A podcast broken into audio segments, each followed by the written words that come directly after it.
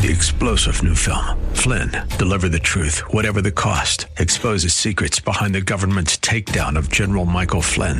Flynn knew what the intel world had been up to. He ordered the first audit of the use of contractors. This set off alarm bells. He told the truth. He was the most dangerous person for Donald Trump to hire. They had to get rid of Flynn. Flynn, deliver the truth, whatever the cost. Available now. Watch it today. Go to salemnow.com. Salemnow.com. Welcome to the Tim DeMoss Show podcast. You can hear the program each weekday afternoon from 4 till 5 on AM 560 WFIL and WFIL.com. Good afternoon. It is a couple minutes after 4. And you're listening to The Tim DeMoss Show, AM 560, WFIL.com, and on the WFIL app. You can download the app free from our website, put it on your smartphone or tablet, and carry us with you wherever you go. Forecast calling for a lot of clouds. We had some sunny breaks along the way today, which has been nice. May get a shower, a thunder shower before it's all said and done this evening or overnight. 83 or so the high, 70 the low this, uh, this evening. And then tomorrow, mix of clouds and sun, high again of 83. Sunday, good deal of sunshine, a bit cooler, beautiful, high of 72. Well, today is a beautiful day, forecast wise, and I'll tell you why in just a second. But before I tell you why, and I'm going to hint at it here, we have a lot of things on our website, uh, something specifically called the Rewards Club. It's a loyalty club for our, our station. It's free to join. We have a lot of prizes you can win and enter and all that sort of thing. We also have surveys there, and one of them right now is called the Philly Sports Survey. And uh, it's easy. First of all, you just answer some basic questions. There's no right or wrong, so you don't have to worry about it's not like a quiz. For example, who is the favorite Philadelphia athlete of yours of all time? It could be, uh, let's say, from the Eagles, Reggie White. Maybe from the Flyers, Eric Lindros or uh, Carter Hart. Uh, perhaps from the Sixers, Julius Erving or Charles Barkley. Maybe you like Joel Embiid, whatever it might be. From the Phillies, lots to pick from. Of all the teams, personally, the Phillies are my favorite. I love all the sports, but the Phillies are the ones I, I love the most. And I think it's partly because I grew up playing baseball that I could identify with that more. And um, so you fill out that. You mention, you know, whichever player or you know you want. Then there's some other ones like what's your favorite Philly sports moment? Could be a World Series championship. Could be when the Eagles won the Super Bowl. It could be an individual achievement that you happen to appreciate. And uh, another question on there is what's if there's one game you could have ever been at, what would it have been? And again, it doesn't have to be the obvious like a championship. It could be something like Jim Bunning's perfect game. Father's Day back in the 60s. Maybe you were there too. So you can throw that in there as well. So you take the little survey there, submit your answers, and after you share that, you'll be entered to win a copy of a book called This Day in Philadelphia uh, Sports which is written by a longtime Philadelphia sports uh, talk show host Brian Startari. It's co-written with him and another uh, uh, journalist, and um, it features highlights and lowlights in Philadelphia, specifically Philadelphia sports history, right from January 1st through December 31st. Which, especially at this time of uh, the, the you know coronavirus stuff, becomes in handy because there's not a lot of new stuff to report on. Things are starting to open up here and there. There's some plans being made. We'll see how it goes, but there's not a, a score to report, generally speaking. And it's going to be a while, perhaps, before all that gets back to where, what we're used to. So this book can be a lot of fun for you to reference. Um, there's also a WFIL ball cap and a gift card that will include. We have several of those grand prize winners to make. So it's called the Philly Sports Survey. It's on our site at the contest and surveys page at WFIL.com. Now, I mention that uh, partly because it really ties into a guest that we have on our program for today, our only guest, but we don't really need more than this one guest. He is um, the greatest, uh, the, the, the one I watched growing up the most. Again, I love all the Philly athletes, but this is the one guy that I wanted to be like when I was a kid. Is uh, played for the Phillies, Hall of Famer, Gold Glove third baseman, ringing a bell. Yeah, 548 career home runs, bunch of other awards. Won the National League MVP three times, and um, of course led the Phillies to the 1980 World Series championship and got back there again in '83. Talking Michael Jack Schmidt when I was a kid. Used to get a white T-shirt out, or my wife says those aren't T-shirts. It's called an undershirt. Okay, fine. So undershirt, get the red marker out, try to make Phillies pinstripes on there. You get stuck on the fabric, so the line's not really quite straight. Kind of breaks up, and uh, put the number twenty on there, a little thicker red marker, and then the name Schmidt in capital letters across the back. So whether I'm playing wiffle ball alone in the backyard, or with the family, or perhaps um, you know I could, I could be him, so to speak and or when I'm playing little league ball and even softball, like I played a lot of third base, my mindset would be that fluid motion, that being able to scoop the ball up, fire to first, all the while making it look like no sweat had to be broken. And uh, at the plate, of course, standing in there, little bat waggle, little butt waggle too. And um, I will say that the results I had both in the field and at the plate were not Hall of Fame worthy. However, it was fun emulating uh, Mike Schmidt. And we are very glad to be able to bring him uh, onto our program here in just a couple of moments.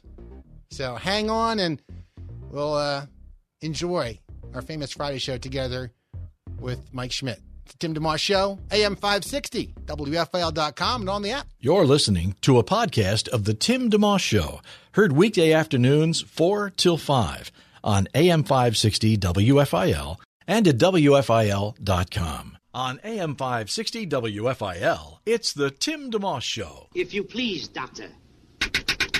Doctor. Doctor. Ooh, play.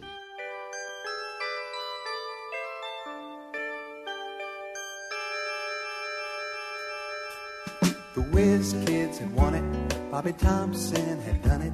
And Yogi read the comics all the while. Brew and Gaylord Perry, Seaver, Garvey, Schmidt, and Vida Blue. If Cooperstown is calling, it's no fluke. They'll be with Willie, Mickey, and the Duke. A prophetic song there. They'll be with Willie, Mickey, and the Duke. You didn't notice near the end of there, mentioned Mike Schmidt's name. And we are so glad to bring him on with us now. Hello, Mike Schmidt. How are you? Yeah, Tim, it's good. Um, we get to pop out of the house every now and then, and I just got back from the grocery store from Publix with my wife. Uh, that's one of my weekly chores, and uh, I've learned a lot about grocery shopping. See, and yeah, well, not that I didn't before, but uh, no, we're we're getting through the uh, you know the self quarantine and uh, staying at home that we're all going through, and uh, we're fortunate uh, down in Florida to kind of be in a little bit of bubble down here, you know, where we have a nice swimming pool, you know, to use, and uh, the yeah. golf course uh, around our house is open, and so um, not not restaurants. We can do curbside pickup and everything, pretty much like uh, like everybody else can. But uh, no, it's different. Um, we're what almost three months into this, and uh, we've actually accepted it as kind of a normal way of life, and uh, for us, it's it's really not that bad. Uh, we've taken up a couple of hobbies. Uh, I'm trying to learn to play the piano. I can do I can play play it a little bit, and um, both of us have teamed up on some Lego projects. Believe it or not, uh, there's some really neat things. Uh, they have they have some kind of 16 and over Lego um, uh, buildings that you can build, which are a lot of fun. We've done that. I think we've done. That's great. And uh, my job's been to light them, you know, run the wires through them and all that. And know with these shaky old fingers, uh, you know, they vibrate a little bit when I'm trying to do stuff. So keeps the brain working, you know, and uh, keeps our time occupied. Netflix, you know, kind of pretty much the same thing everybody else is doing. Yeah, that Lego thing sounds pretty serious, Ser- serious business. Well, yeah, it is, uh, especially with Donna. She's uh, she's already planned out her, her next Lego project uh, when we go up north later in the month, and uh, going to have three little buildings. And uh, she's going to build one. I'm going to build one, and the kids, the grandkids, are going to build one. So that should be a lot of fun. That's great. You know, my sons uh, went to college at Palm Beach Atlantic in West Palm. Mm-hmm. So the uh, well off Okeechobee uh, Boulevard there, and my mom and dad lived yep. there for many years. So when you said Publix, that that I've been to Publix uh, in on, on Okeechobee, a couple different ones. Uh, that that rang a bell. So yeah, I think the pastor at our church, uh, both both the pastor and assistant pastor, assistant pastors pastors heavily involved there, but the pastor's on the board uh, of Palm Beach Atlantic. So uh, yeah, we're, we're familiar. They talk about it a lot of times at church. Interesting. You know, Gary Carter was the the baseball manager there for a year before he passed away. Yes, yes, I knew he I knew he took up that job. Yeah, I sure do. Yeah. Interesting. Did you remember to get everything that, like what you went to the store for? By the way, you know, you, had, you bring everything else home, but forget the thing you went for. um, I get my assignment. It's usually the wine and the, and the uh, you know, the sodas and uh, yogurt. I go to the left, she goes to the right. Circle up later. That's conquer and divide, or divide and conquer, however they say it. Well, yeah, yeah. That's great. That's wonderful. You know, when I was I was thinking, I was sharing with some friends about uh, and put on Facebook about our conversation today, and I started thinking, well, how do I introduce? I mean, obviously, you don't need an introduction in many ways, but then I was thinking through: do I say Hall of Famer first? Do I say World Series champion? Do I say greatest third baseman ever? What do I do? So uh, I'm going through that list in your mind, is there something that sticks out the most? Like, not that you would brag on yourself, but is there something that that you uh, like to see first, for lack of a better term? You know, if you see your name somewhere. No, no, not really. Um, um, no, actually, I, I guess uh, part of the World Series uh, champion '80 Phillies, which uh, you know, which has, is having its 40th anniversary this year. Yeah, um, that's about it. Uh, part of the Phillies broadcast team. Um, that's enough for me. Uh, I don't think uh, need much more than that. Okay. Talking to a Phillies crowd anyway, yeah, Philadelphia crowd. it's true, absolutely on a historic station, WFIL, back with Dick Clark That's back right. in the day, and all those the Boss Jocks. Yeah, yeah. Um, well, on the on the greatest third baseman ever, I put that in there, and my friend Dan said he was he was great, and then he mentioned he said Brooks Robinson. I'm like, nice try, Dan. so get into that whole, that whole debate about different different third basemen. But what I think is amazing is partly uh, considering that you were a shortstop for uh, you know prior to becoming the, the Phillies third baseman. When did that changeover happen from short to third for you, or were you shortstop most well, of your Tim, high school I, career? I was a short. I was a shortstop in college, and uh, Okay. and I uh, played short and, and uh, at Reading when I first uh, went to the minor leagues for half a year, and then I went to Eugene, Oregon, to play third base. And uh, John Vukovich, uh, the, you know, a third baseman that had been in the in the major leagues for a year prior, and uh, well, they they wanted him to play second base because they wanted me to play third, and then. About a month into the season, neither one of us were hitting well, and we switched positions defensively, and uh, both of us started to take off. Uh, you know, offensively, we started. I mean, I, I started to have one heck of a year, and it all started with a switch from third to second. Now, reason being is it took a lot of pressure off of my hitting. I mean, all I was really trying to do was do the job as a team second baseman. I never had played second base before, and my roommate. Um, at, you know, in Eugene uh, was Craig Robinson. He was a shortstop, and he and I were just having a ball playing uh, short and second up the middle for the uh, Eugene team, and uh, just kind of relaxed me, and I started to come alive as a hitter, and um, went back. Then at the end of the year, I got uh, called up to the the, the big club and uh, went back to third base then, and uh, then never didn't really move. Uh, always really wanted to play some other position, but I stayed Yeah. at third base the rest of my career.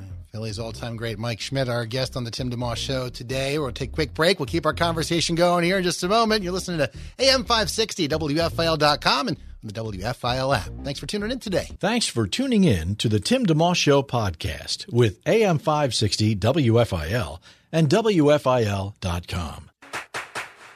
It's 421, Tim DeMoss Show, AM 560, WFIL.com, and on the app.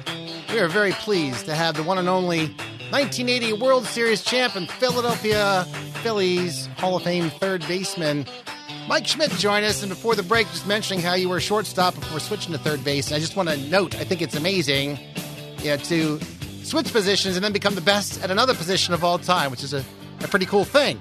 Uh, on a related note, had a conversation with Jimmy Rollins' mom one time. She said she did not let Jimmy uh, play ball till he was 13, I think, if I remember correctly, because she didn't want him to burn out too quickly, uh, which surprised me. It's I, I've heard of athletes who start, you know, later and and it's fine, but. Um, how about for you? Uh, Did you did you start as a you know real young kid, or did you get into it a little later on? I started when I was three. Wow. yeah. Okay. well, then. that was with a that was with a uh, tennis ball and a stick in my backyard. Sure.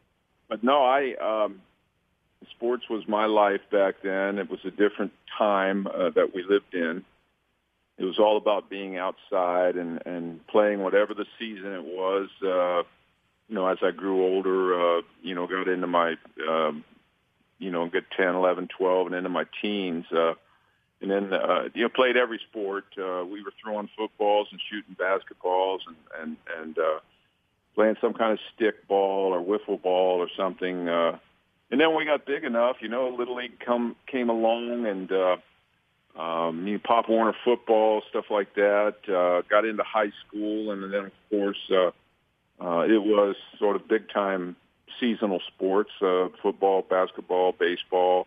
Uh, played them all. Uh, didn't really have a favorite of, of any of them. Just wanted to be with my friends and guys I played the other sports with, and uh, whatever sport it was, that's the one we played. And everybody wanted to be the best guy on the team at whatever sport it was. You know, it was very competitive back then. Yeah. We didn't have uh, cell phones. Uh, you know, we didn't have the internet. We, we didn't have uh, really any reason. And the only reason to stay home would have been homework, and who wants to do that? So, um, homework and sleep, I guess. Yes.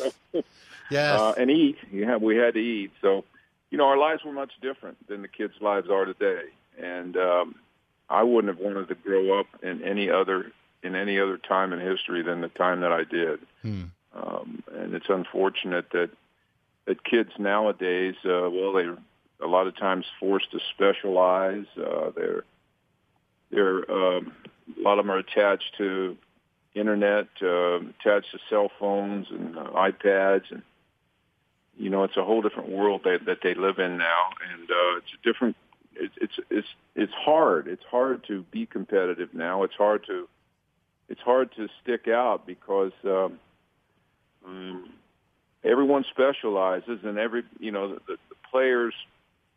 I don't know that they aren't. Um, I guess a lot of them aren't really allowed to um, play them all. You know, to play all the sports. Uh, yeah.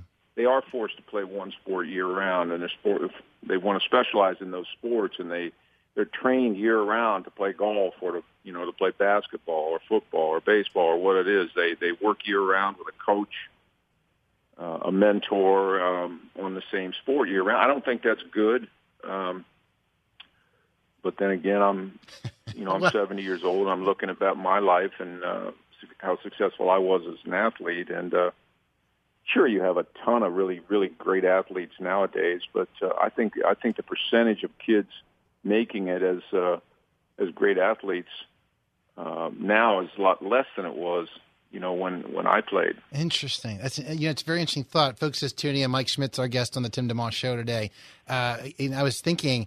Um, uh, when I was up in Cooperstown, my son was playing on a, in a tournament there when he was 13 and there was a team from California, Team DeMarini, and they were all homeschool kids. We actually homeschool our kids too, but their parents, I talked to them, they said, We practice ball four hours a day.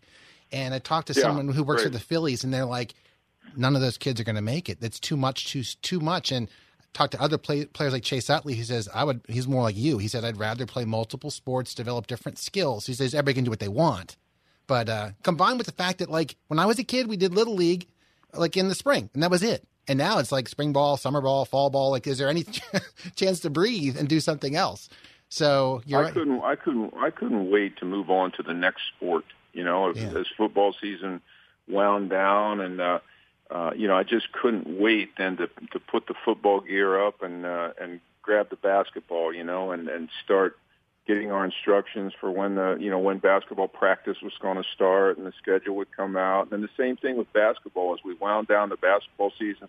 I couldn't wait to flip into the baseball season. Hmm. And I think I think the sports uh, are all interconnected. One example that I would give you is I was exceptionally quick to react, uh, going to my left and my right, um, and I, I I owe that all I feel to basketball. In basketball, all we did was those defensive drills where you slide to your left, you slide to your right, and and you cross over, and and you know you're playing defense, and you have to do these defensive drills, which which I feel allowed me to react as a as a runner on first base with that first step, which is which is how I was able to steal bases. You know, I, I was, eh, I would say, fairly quick for my size, but I got the greatest jump on on the first jump on the balls at third base as well defensively, and I think I owe that all to basketball. So that's how the sports are, are intertwined. That's fascinating. It really is, and it, it speaks to I think people will know you, of course, as a home run hitter, 548 career homers and all the home run titles, and they'll know you as well for the Gold Gloves and, and the defense. But I think they may forget. I think you had 59 career triples and close to a couple hundred stolen bases. Like the the whole game, you you think five tool, you might think Mike Schmidt, yeah, he probably did a little bit of that, but you did more than people realize, and maybe it traced back to the fact you did so many different sports. You know, so yeah. Well, for 18 years, you know, you played. And I, I was, uh, you know, I was able, luckily, not to have any major injuries, and uh, yeah. um, I, you know, I, I, I felt like I, I tried and I wanted to excel in all facets of the game. I want to be remembered as a five-tool player, and uh, that's what the great players of all time were. You know, uh, Hank and Willie, and uh, um, you know, the, the Trouts and uh, guys like that are, are known for being five-tool players. They they can basically do it all, and you got to be able to run a little bit and steal some bases and have a great arm and uh, know that you know have a good sense for you know good baseball instincts and all that. So, you know, I kind of prided myself in, in a guy that could beat you five different ways when we played. Yeah, absolutely. Mike Schmidt's kind enough to hang out with us for a bit on the Tim DeMoss Show today on WFIL. Um, I always find it interesting, no matter what the sport, to look through the draft order and see who was picked when. Of course, Michael Jordan, number three, and see good players above him, but still, uh, and below, up and down. When you were drafted, I guess it was the second round in 1971,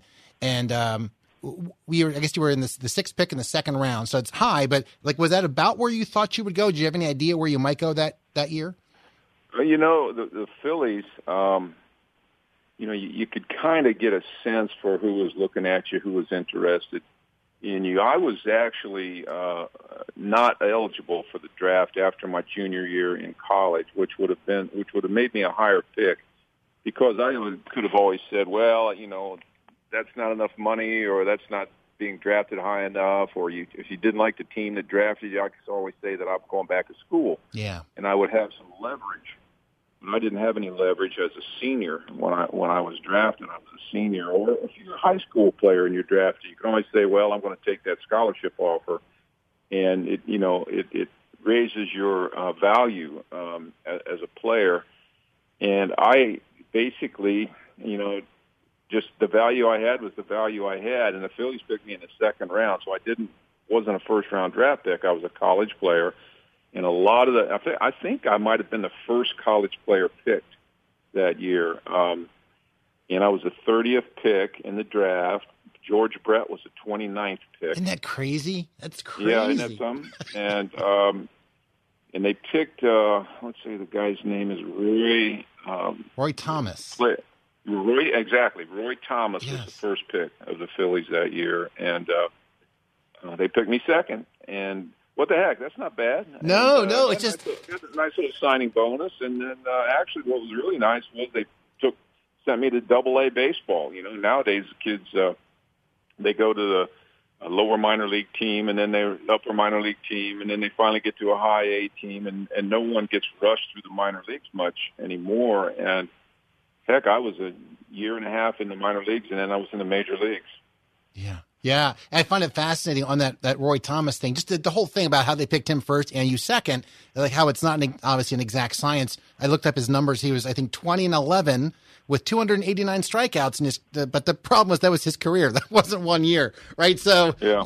you want to go on to have a Hall of Fame Well, you know, he career. was a he was a big, a big, tall, right-handed pitcher, Yeah. and uh, high school kid, and uh, you know, pretty attractive, I guess, in those days. Yeah, Phillies World Series champion and Hall of Fame third baseman Mike Schmidt, our guest. Uh, we're going to have a podcast of this too on WFIL.com on our homepage afterwards. Quick check on the forecast. A lot of clouds, maybe a little sun the rest of the day. Uh, shower, thunder shower possible this evening. Low down to 70. Tomorrow up to 83 with some sun and clouds. And then for Sunday, good deal of sun and a high of 72. Quick break. We'll keep our conversation going with Mike Schmidt and WFIL. Live and local. It's the Tim DeMoss Show, weekday afternoons 4 till 5 on AM 560 WFIL and at WFIL.com. Our podcast continues. It's 435 on the Tim DeMoss Show on WFIL. Thank you for tuning in today. We're very pleased to have Phillies World Series champion and Hall of Fame third baseman Mike Schmidt as our guest. Uh, so we were talking before the break about you getting drafted a little bit in the minor leagues, then you made the jump to the major leagues.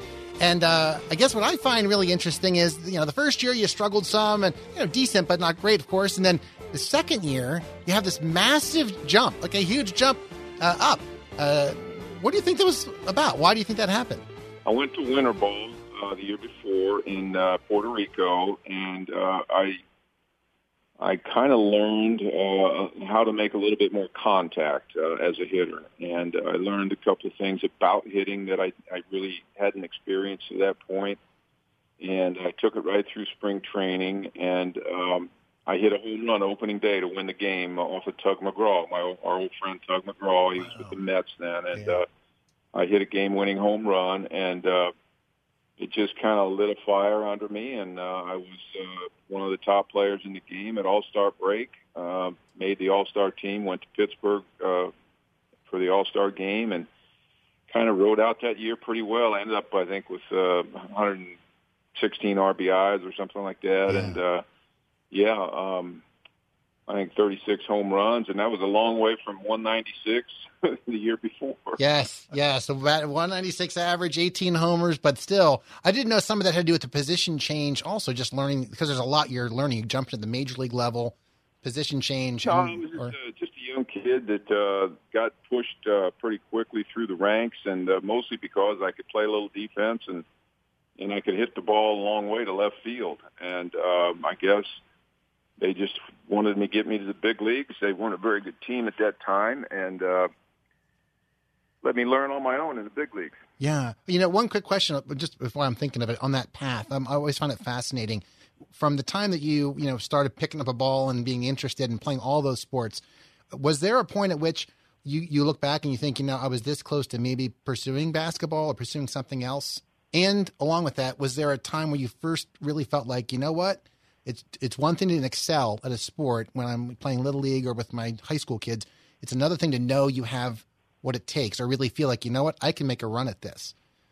So those are the two questions for you. Tim, I, ne- I really never ever knew that I had what it takes until I was actually there. You know, until I mean, I was always quite a bit doubtful in my in my ability um, until I got to that year in Eugene, Oregon, um, when when I started to get some hits off of good, you know, good young pitchers and guys that pitched in the major leagues, and uh, um, you know, I, finished a year with really really strong numbers, and um, and then again, I, I I went to the major leagues and had that year where I hit 196. So uh, you know, it was a big jump for me going from AAA to the big leagues, and um, I, I guess I really didn't feel like I was a one of the best players in baseball in the major leagues until we got halfway through that. Until I made that All Star game in Pittsburgh that I mentioned a little bit ago. Until I was in the major leagues, actually having success, yeah. doing really well uh, against major league pitching, and uh, I found the confidence in myself and felt that I belonged.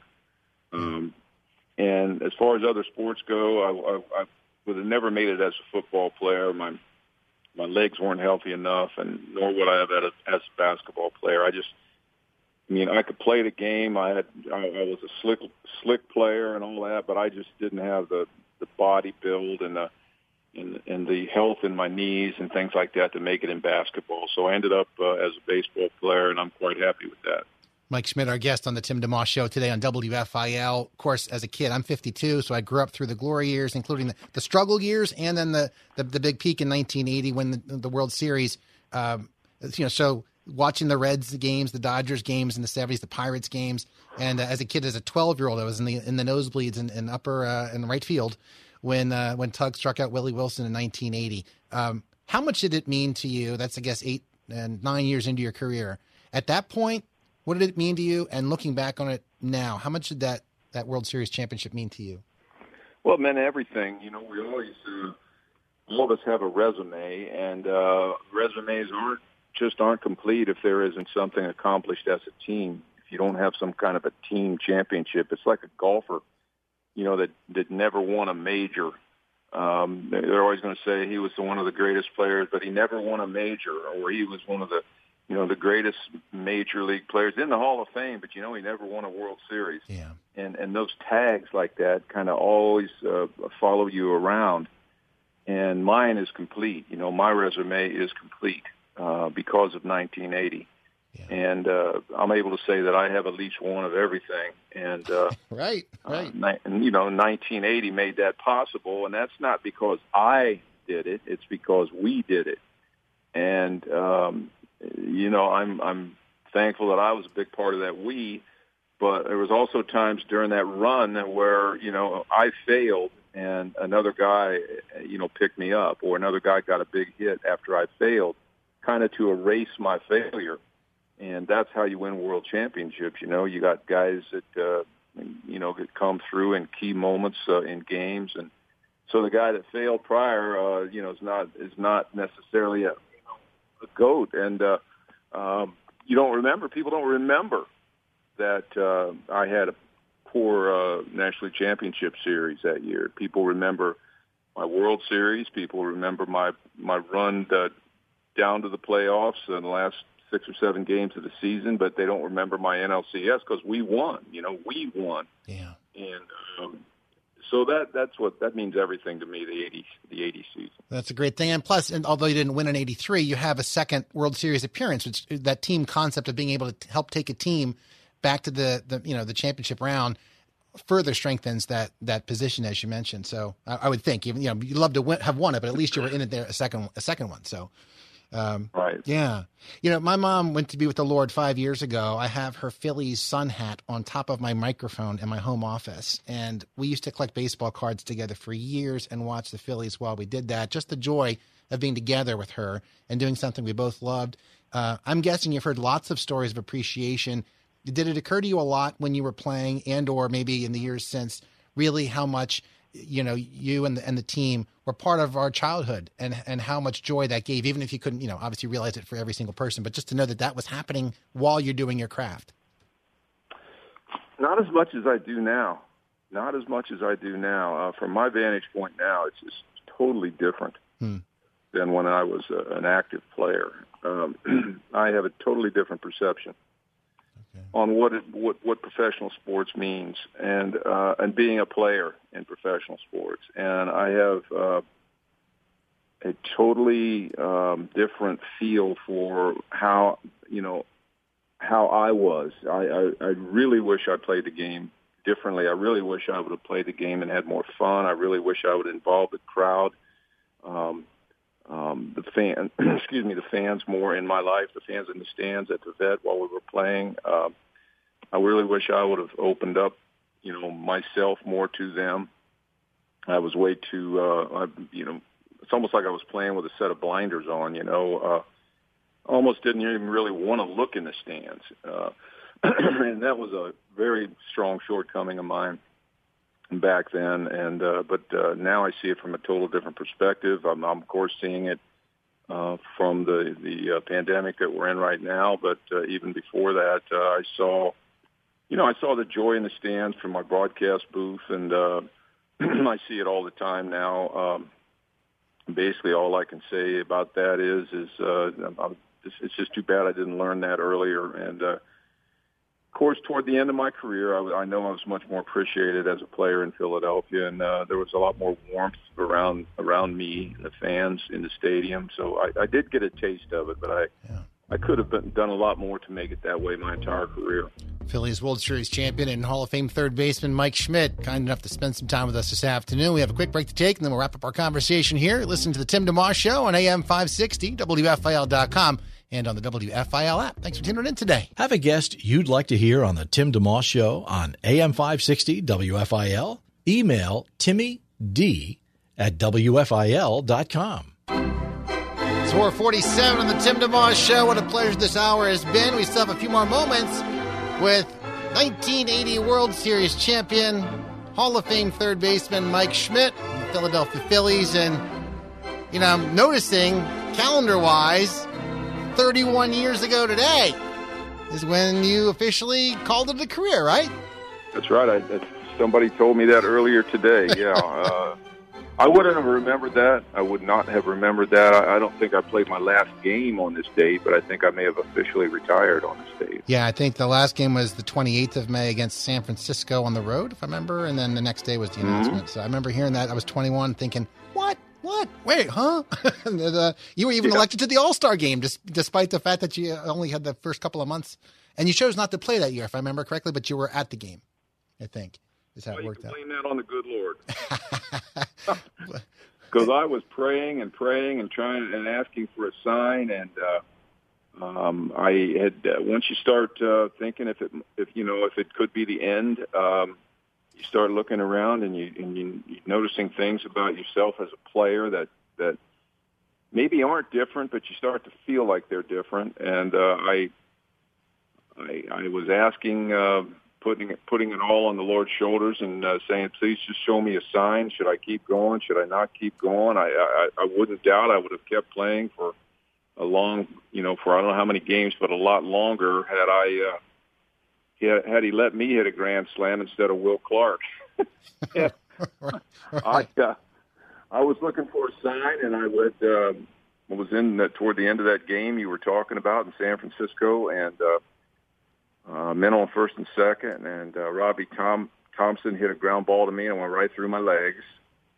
And the next pitch, Will Clark hit a grand slam, and as he was wa- round, rounding the bases and he ran right in front of me, I said, "Well, there's your sign." And um, I decided to make it official after that game. Wow. Wow. Mike Schmidt, so kind to spend time with us today on the Tim DeMoss Show on WFIL and maybe picking up exactly where you said they're rounding third base and heading toward home in our conversation here. Uh, a great way maybe to wrap up is to just talk for a moment. Um, if, you know, really when God first got on your radar, uh, you've talked about it in, in through our conversation. I remember reading a baseball chapel flyer as a kid and a story about how uh, Andre Thornton was, was key to that, Yeah. right? Uh, he and his wife had prayed with so. you. Yeah. What, what was that story again? If you remember? Well, I'll try to give you the short version. Uh, I um, uh, began being a regular baseball chapel attendee on Sundays, and uh, um, got close to several uh, um, friends, uh, strong Christian people uh, that uh, uh, helped me along the way, and not only myself, but uh, you know Bob Boone, Gary Maddox. Uh, had a pastor over in Jersey by the name of Wendell Kempton, Kempton that was uh, strong in our lives, and we um, Jim Cotts, another one. Uh, we had a Bible study in the off season where all of us and our wives uh, attended uh, once a week. It, it, we hosted them at different houses, and you know we all kind of went through this. Uh, um, what I want to say, not a struggle, but we all went through this together, and uh, and each of us, uh, in our own way, um, came to the Lord. Uh, I guess in 1977, Hmm. and uh, it, yeah, it, uh, it it made obviously it changed me and it changed my life. It changed my marriage. It changed everything about uh, what you know about uh, the way I approach things and in, in life. And uh, obviously, most importantly, would be you know life away from baseball, but also important was life around baseball, and uh, it, uh, gave me a whole different perspective on uh, winning and losing, on uh, succeeding and failing, and uh, um,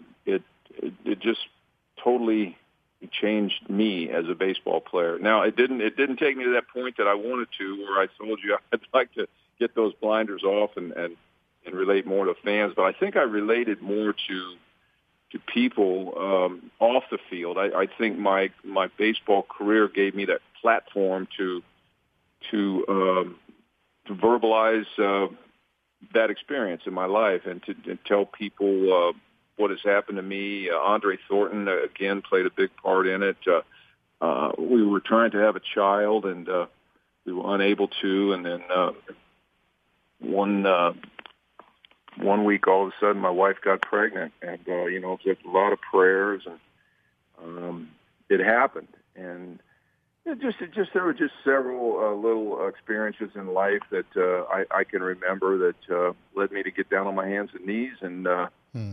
tell the Lord I was a sinner and that I wanted Him to take over the reins of my life, and uh, been there ever since. As you know, uh, as you may know, I've had some serious health issues over the last six or seven years, and uh, Yeah. I don't know how I got through it without the ability to pray. Amen. Amen. I, I remember. I think part of that story with Andre Thornton was that after he had prayed uh, for you guys to to be able to have a child. I think he lost. Didn't he lose his wife and child? Yeah, you know, it's a, part of the, really uh, um, a moment in in my life and our lives that uh, we will never forget. He was at he he, he had, was having dinner at our house and. Uh, um, he and Gert, his wife, were there, and uh, we all joined hands and prayed. He he, he said this beautiful prayer about us trying to uh, have children, and you know, sort of, we were kind of Don and I were kind of crying, and it was like within a week uh, from that dinner we were having, uh, he lost two. He lost his uh, wife and one of his children in a crash on a free in, a, in his van. Uh, uh, overturned on the freeway, and uh, two of his four, two of four of the family were killed. And at the same time, within a couple of days of that, uh, Donna became pregnant. So, wow. it, um, you know, it just shook shook the daylights out of me, and uh, just it was a you know it was a miracle, a miracle in life that happened to us, and uh, it uh, led me in the right direction. That's for sure. Yeah, I remember seeing you at a prayer breakfast uh, when I was a, a, kid, maybe I don't remember in my teens, perhaps. And I think at that time you had said, uh, just cycling back to what you said a moment ago too, just a chance to uh, regroup and and speak in front of groups. I don't know if you still do that every now and again. Was but that at Aronimink by chance? Uh, man, it might have been. It might have been. I have to look I it know, up. I, mean, I don't know if your your last name's DeMoss, but I know I, I I did a, did something for the DeMoss family way back then, and uh, Yeah. I, I don't know whether you were just a little boy at the time or not. Yeah, that's my my father's Robert, his brother's Arthur, who actually spoke in chapel a couple times. And yeah, it was a Right. prayer breakfast that my uncle Arthur, I think, and the foundation had put together. I would have Mm-hmm. been probably 15 at the time, something like that. Yeah, but and and you said, you know, it's good when you have to prepare to speak in front of people.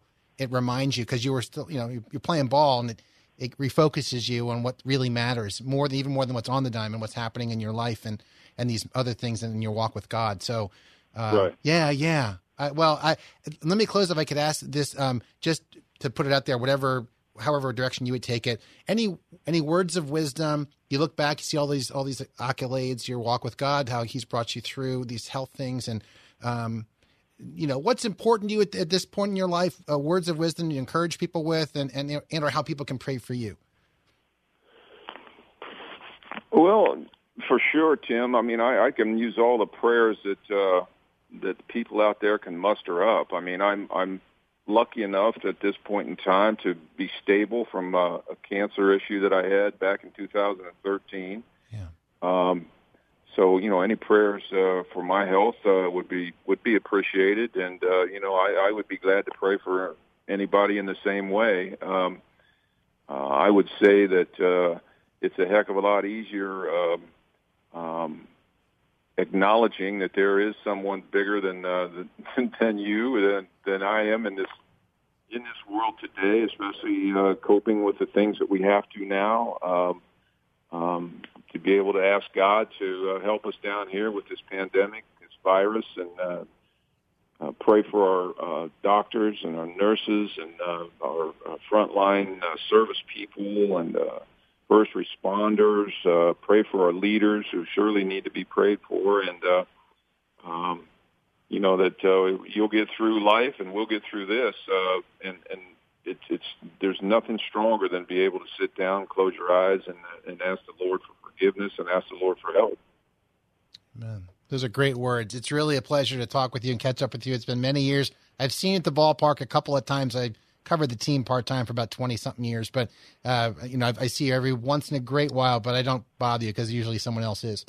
so I, I not bothering you, but you know what I mean. I figure I just uh, maybe approach you at the right time. So I'm Well, don't don't worry about bothering me, Tim. Uh, we'll hope to see you sometime there this summer. That'd be great. That'd be wonderful. Enjoy the rest of your day, your weekend. It's uh, such a pleasure to talk with you, and God bless you. Greetings to your to your lovely wife, and uh, I hope you have, have you. I hope the groceries are unpacked. Are they not the frosting on yes, the counter? sir. They are. They are.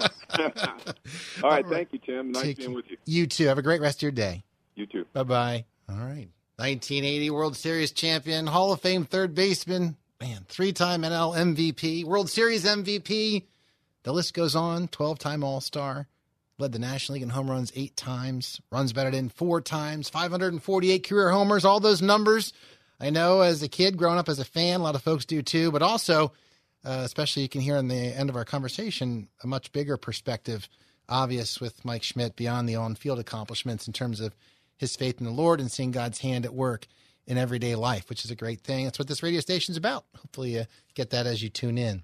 Uh, real pleasure having him on today. You can grab the podcast of today's show, by the way, at WFIL.com. Should be there within an hour or so.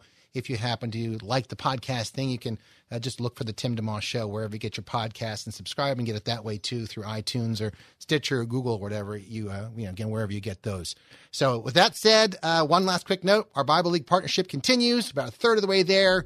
We're hoping to wrap up Sunday, so we have a lot of ground to cover. If you want to help out, it's 800 Yes Word, just $5 for a Bible to help out. And you can do as many as you'd like. 800 Yes Word or at WFIL.com.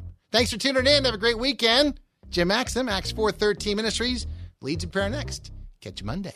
Thanks for listening to the Tim DeMoss Show podcast. Feel free to tune in to the full show each weekday afternoon from 4 till 5 on AM 560 WFIL and at WFIL.com.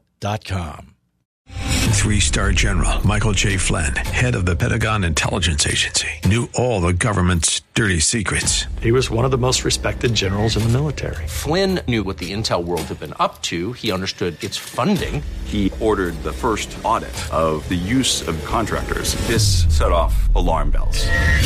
The explosive new documentary, Flynn, Deliver the Truth, Whatever the Cost, uncovers the facts behind this scandal. Flynn told the truth. He was the most dangerous person for Donald Trump to hire. I find out the worst enemy that I'm going to face in my life is right here in America. They took my assessment and they wanted me to change it. And I was like, I'm not changing it. They had to get rid of Flynn.